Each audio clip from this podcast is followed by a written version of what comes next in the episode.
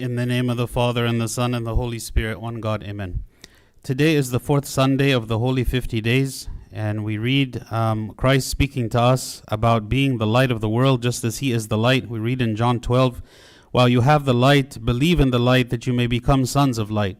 And so the idea that for the longest time that all of humanity dwelt in darkness, away from God, without illumination, without enlightenment, without salvation, and yet the Lord Jesus Christ came into the world as the light, and he imparted this light on us so that we also would become light and become sons of light.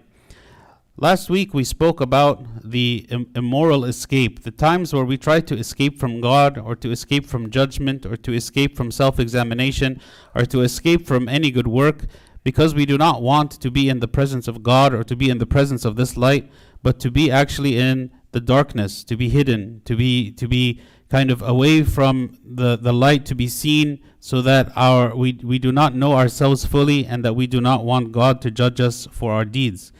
Today we're speaking about the opposite, which is the righteous escape, which is the escape from this darkness to the light, which is the escape fr- from what is immoral and sinful to God. So we can speak about a few points regarding how is it that we escape from evil and from sin as God has called us to do.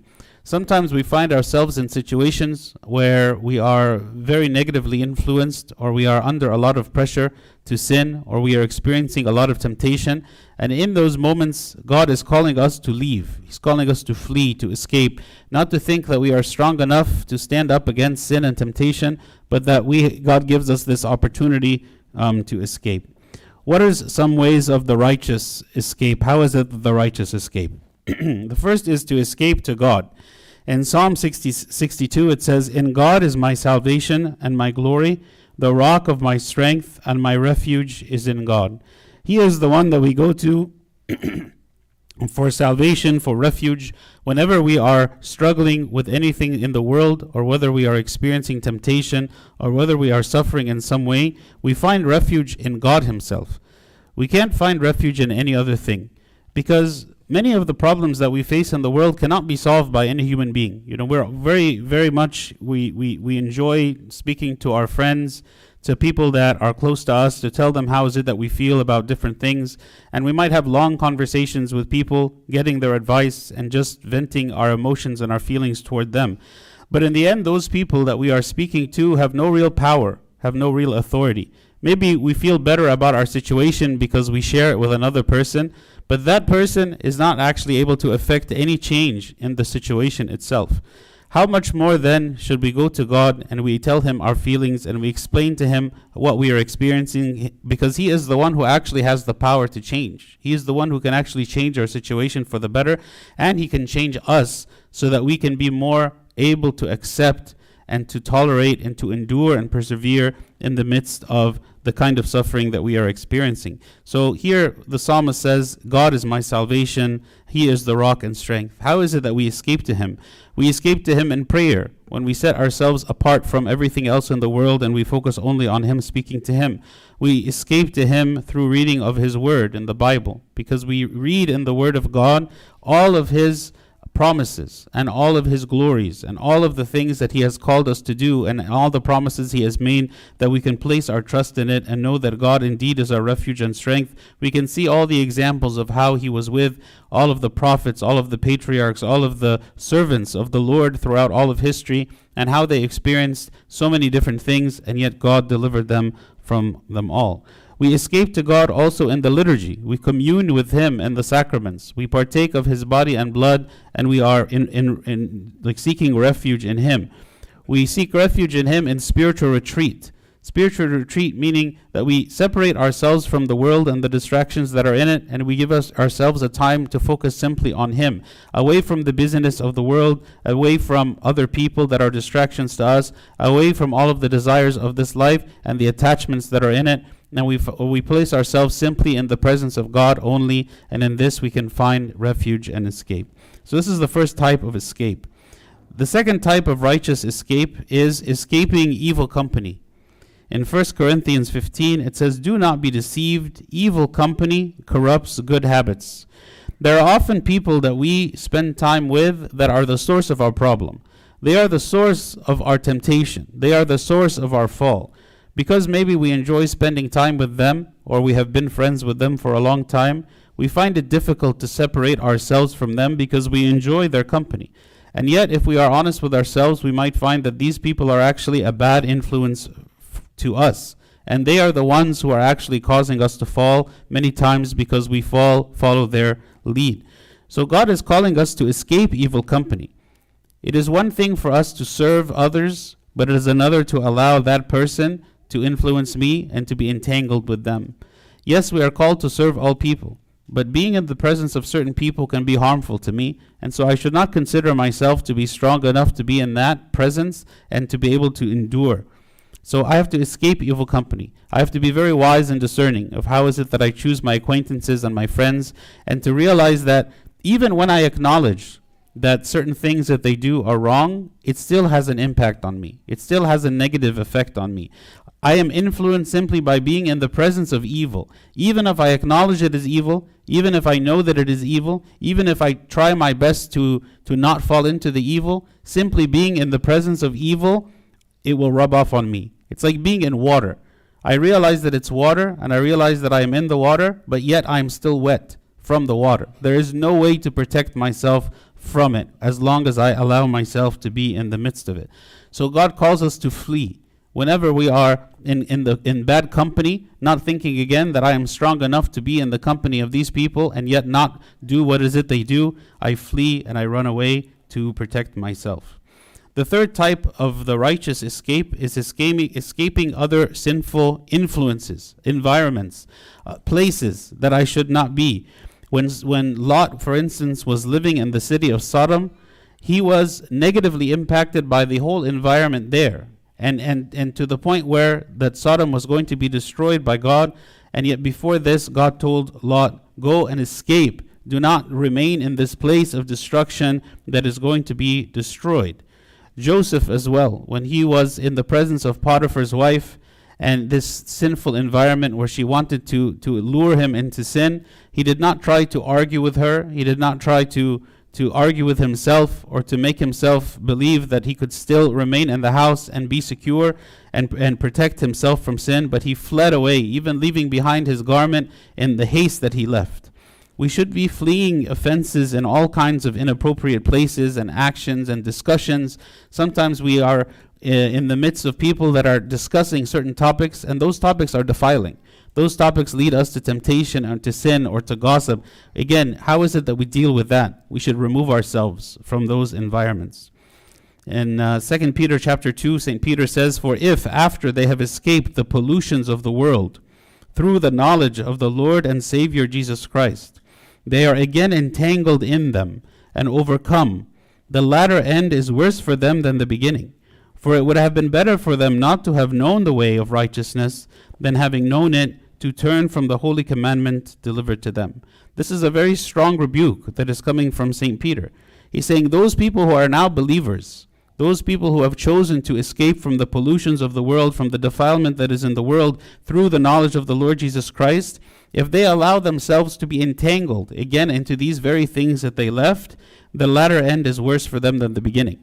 Because now, having received enlightenment, having received the grace of the Holy Spirit, choosing on their own to go back to this lifestyle again, it is, it, is, it is a greater judgment on them, and it is a greater difficulty to escape from this now than it was at the beginning. So we are called to escape sinful influences. We are called not to remain in them, but to fight against them and to flee from them. The fourth type of righteous escape is escaping the corrupted doctrine we find ourselves there are many people that are preaching all kinds of different things. And maybe there are some teachings and some preachings that is clearly wrong. Maybe people who are preaching other religions or other gods. And we look at those things and we say, no, we, we don't believe these things. But there is some doctrine that sounds very, very close to being right.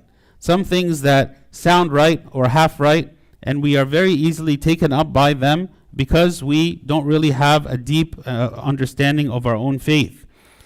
In 2 John chapter 1, it says, If anyone comes to you and does not bring this doctrine, do not receive him into your house nor greet him.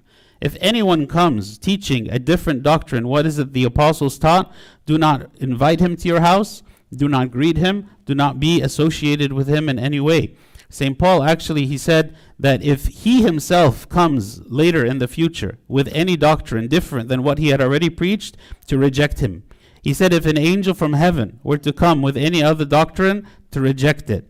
This says something about the importance of holding fast to what is it that we have received, to the teachings that we have in the church, to the way that we understand salvation, the scriptures, the sacraments, all that the Lord Jesus Christ taught. He wanted us to learn it, the truth, because he said the truth is what sets us free.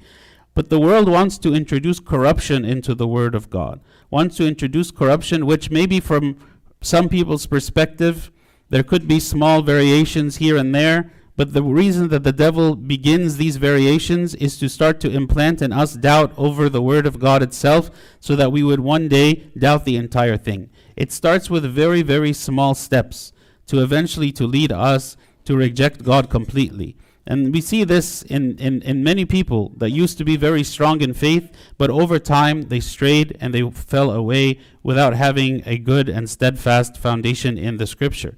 So we are called to escape this.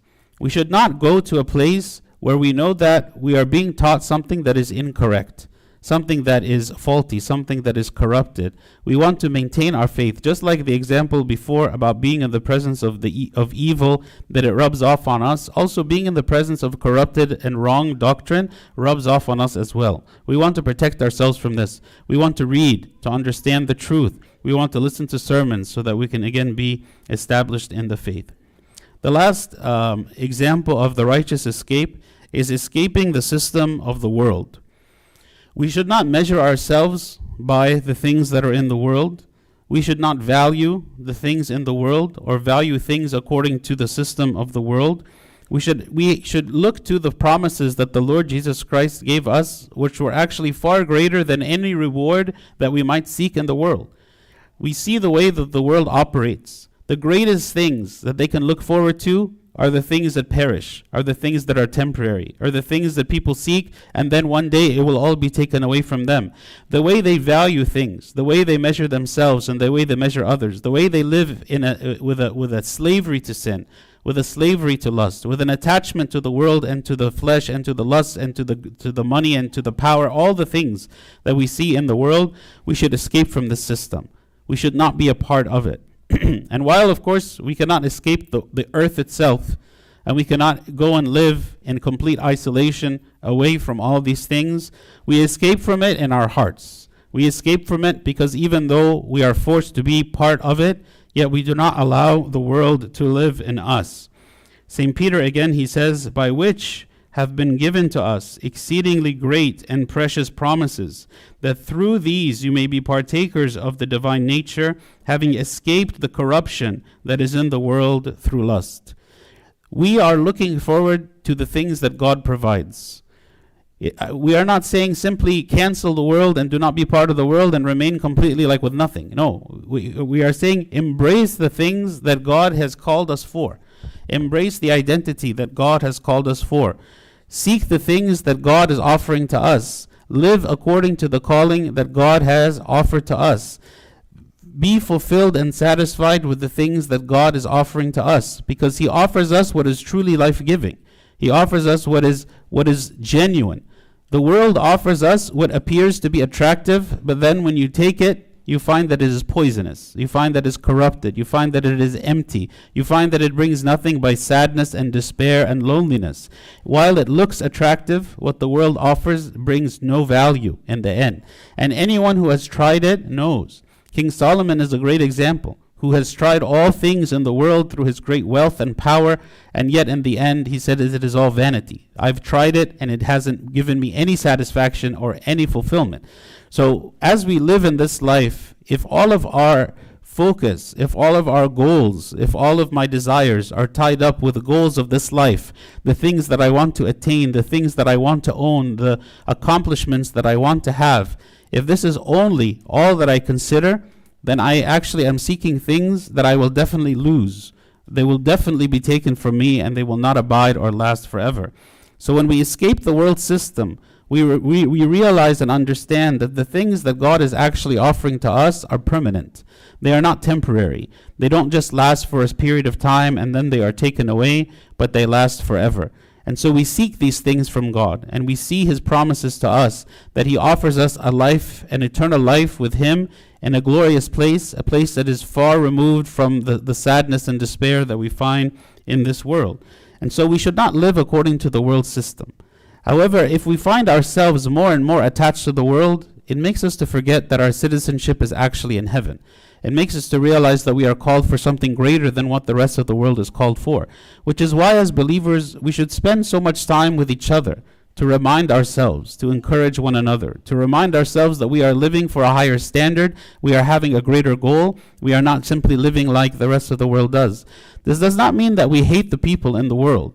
There's a difference actually between hating the world and hating the people in the world. We hate the system because actually, who created the system? The devil created the system. And all the people that are a part of it are victims of the system. We want to free these people from the system, just as we ourselves want to be free from it. And so we ask God to protect us from it, to make us realize the pitfalls in it, and to allow us to be able to bring other people to salvation as well. So last week we spoke about the immoral escape the, the escaping from God Himself, and today we spoke about the righteous escape. We s- escape to God in the midst of our struggles. We escape evil company that are a bad influence on us. We escape sinful influences and environments that are going to bring us temptation and fall. We escape the corrupted doctrine and people who are uh, misleading us about the truth, causing us to fall away. And finally, we escape the world system, which is a source of corruption, and we should not be clinging to it or desire it or have our heart set on it, because what God offers us actually is far greater than the system that is in the world. So, as the Lord Jesus Christ said that He is the light, and He is bringing us into the light, and that we have become sons of light, to become the sons of light, we escape from the darkness, we escape from the world, and we embrace everything that the Lord Jesus Christ has given us. And again, during these holy 50 days, we remember the power of the resurrection and how He has resurrected us from death to life. To, from death to life, and he has brought us from darkness to light, and glory be to God forever. Amen.